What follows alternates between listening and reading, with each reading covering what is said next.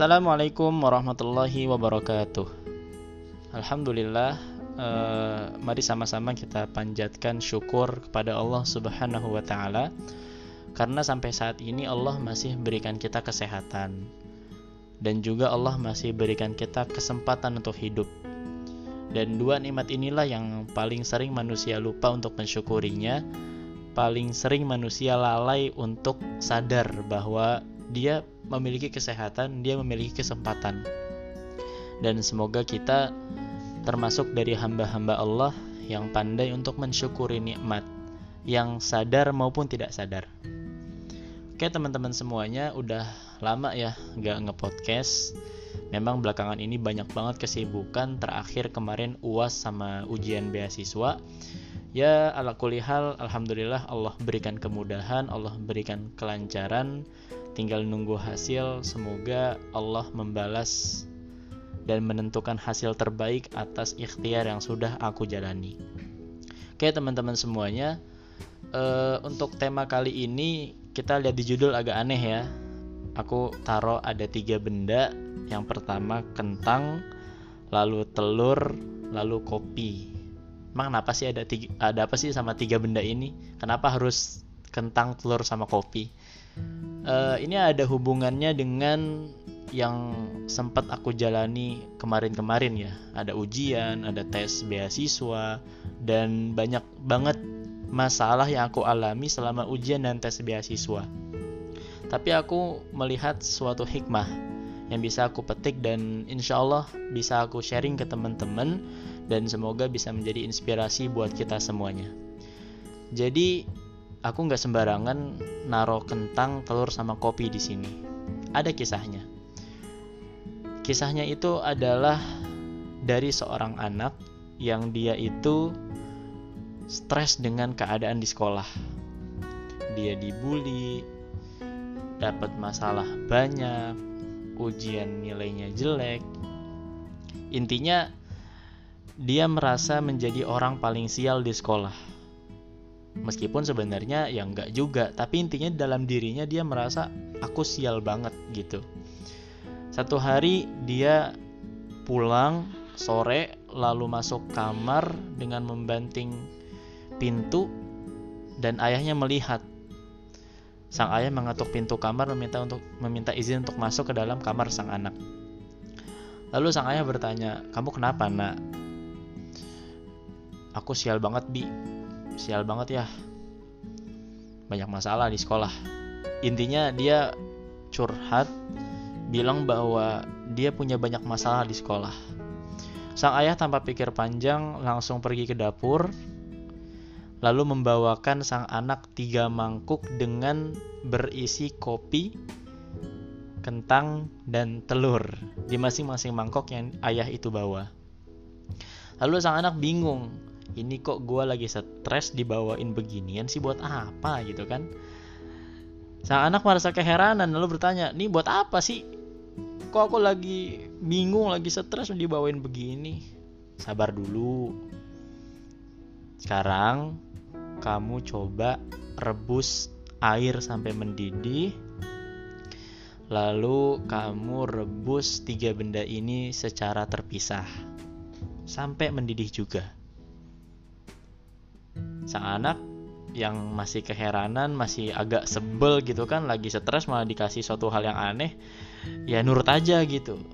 Iya deh, dia ke dapur ngambil panci yang berbeda, tiga panci berbeda, lalu merebus kentang, telur, dan kopi di panci yang terpisah. Lalu setelah mendidih, sang anak kembali ke kamar dengan membawa mangkuk berisi kentang, telur, dan kopi yang sudah direbus. Lalu sang anak bilang nih, ayah udah aku rebus sampai mendidih, terus buat apa? Nak, coba perhatikan.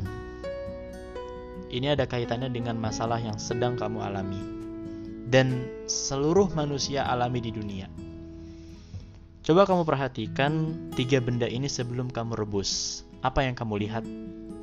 Sang anak menjelaskan, kentang itu awalnya dia keras, padat, kalau ditimpuk ke orang sakit. Lalu telur, dia itu cangkangnya keras, tapi dalamnya cair gitu. Kalau kita pecahkan maka dia akan buyar. Dan kopi, ya kopi, biji hitam gitu, cuman wangi. Nah, itu adalah tiga keadaan awal dari masing-masing benda yang kita jadikan objek pembicaraan pada kesempatan kali ini. Lalu sang ayah melanjutkan lagi. Setelah kamu rebus, apa yang terjadi kepada tiga benda ini?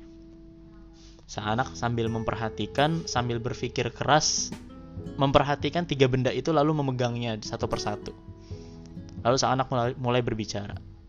Kentang yang awalnya tadinya keras, setelah direbus menjadi lembek. Bisa kita bikin benyek dengan satu kepalan. Telur yang awalnya cair dia menjadi padat. Tidak bisa lagi kita buyarkan. Tapi kopi, dia tetap kopi. Namun dia merubah air itu menjadi hitam, wangi dan enak untuk dinikmati. Lalu sang ayah memetik jarinya dan berkata, itulah jawabannya. Nak, seluruh manusia di muka bumi ini akan mendapatkan masalah. Apa pun masalahnya, berat atau ringan, besar atau kecil, semuanya pasti punya masalah. Kita ibaratkan air panas ini adalah masalah yang akan kita hadapi. Kamu ingin menjadi seperti apa? Seperti kentang yang awalnya dia keras, tegap, kokoh, diterpa masalah menjadi lembek, atau jadi telur. Awalnya dia lembek, dia cair, rapuh, di saat diterpa masalah dia menjadi keras, menjadi susah untuk digerakkan, atau kau menjadi kopi. Di saat ia diterpa masalah, dia tetap menjadi dirinya sendiri, dia tidak berubah sama sekali, melainkan dia merubah masalah itu menjadi suatu hal yang indah. Lihat, kopi itu tidak berubah, tapi ia merubah air panas yang menerpa dia menjadi sebuah air yang nikmat untuk kita minum, wanginya harum dan sedap untuk dinikmati. Sang anak mulai tersadar, oh iya, berarti masalahnya bukan pada ujian yang aku hadapi. Problemnya bukan pada masalah yang sedang menimpaku, tapi masalahnya ada pada diriku sendiri bagaimana aku merespon masalah itu.